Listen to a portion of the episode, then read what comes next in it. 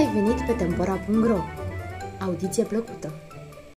Pacul sub care a stat Moș Crăciun Nicoleta Dobrescu Frigul sufla apric peste pământul nins de zăpadă. Un fir de apă desprins din râul aproape înghețat, care se afla lângă o pădure de braz, spuse șoptit povestea copacului sub care a stat Moș Crăciun. În noaptea magică dinaintea Crăciunului, aprinsă de stelele strălucitoare de pe cerul de sticlă albastră, Moș Crăciun se grăbește să ajungă pe pământ. Nu se poate!" exclamă bătrânul Crăciun, văzând cum îi se desprinde o șină de la sania uriașă încărcată cu multe daruri, la impactul pe care aceasta îl a avut cu norul plin de zăpadă de care se ciocnise. Moș Crăciun îl strigă pe Rudolf, frenul său cu stea în frunte, conducătorul alaiului de reni, care purtau caleașca moșului în zbor, și îi spuse, Încetinește, privește cu atenție mare în jur, unde vei vedea un loc luminat cel mai apropiat, ne oprim. Renul său îi răspunse cu ușoară înclinarea capului și peste puțin timp se opriră în locul acesta, spuse plopându-l firicel de apă, în timp ce încerca cu greu să ocolească brazii așezați pe cursul albii sale, în șir ordonat, perfect distanțați unul de celălalt. Unii copaci au fost tăiați, dar unul singur era fermecat. Chiar bradul sub care s-a așezat Moș Crăciun, un pom falnic, cel mai înalt dintre toți. Pe ramurile sale străluceau ca niște globuri de cristal strălucitoare multe scrisori așezate în plicuri albe imaculate. Chiar lumina lor curată l-a călăuzit pe Rudolf spre acest minunat copac. Moșul rămase impresionat de mulțimea scrisorilor care se găseau prinse în acele plăpânde ale mândrului brad. Tii, ce multe răvașe! exclamă bătrânul. Oare Cui îi sunt adresate? întrebă, ridicându-se pe vârfurile picioarelor să desprindă unul de pe frunzele ascuțite ale copacului. Moșule, oare nu știi că acele bradului poartă cu mândrie chiar rugăciunile oamenilor trimise spre cer? Cine vorbește? îngăimă moșul.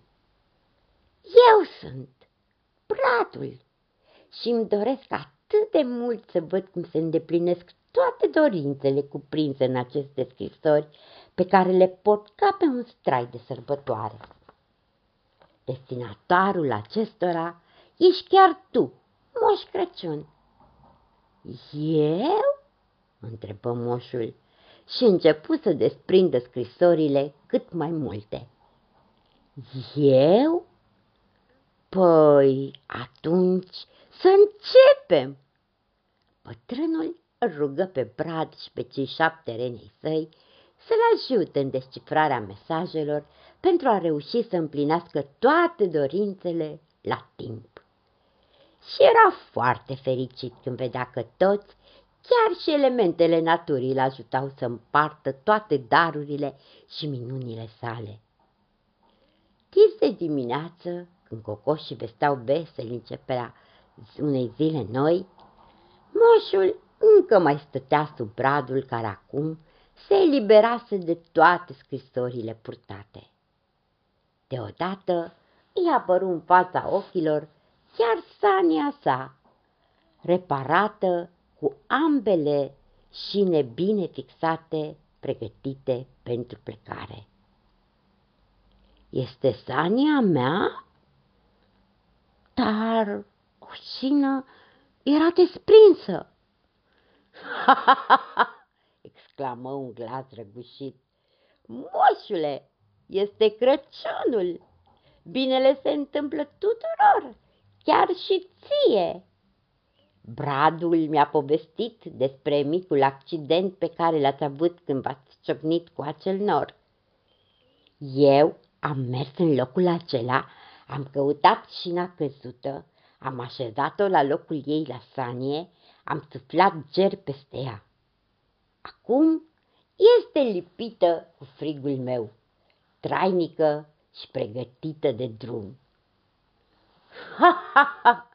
Crăciun fericit, moșule, spuse frigul.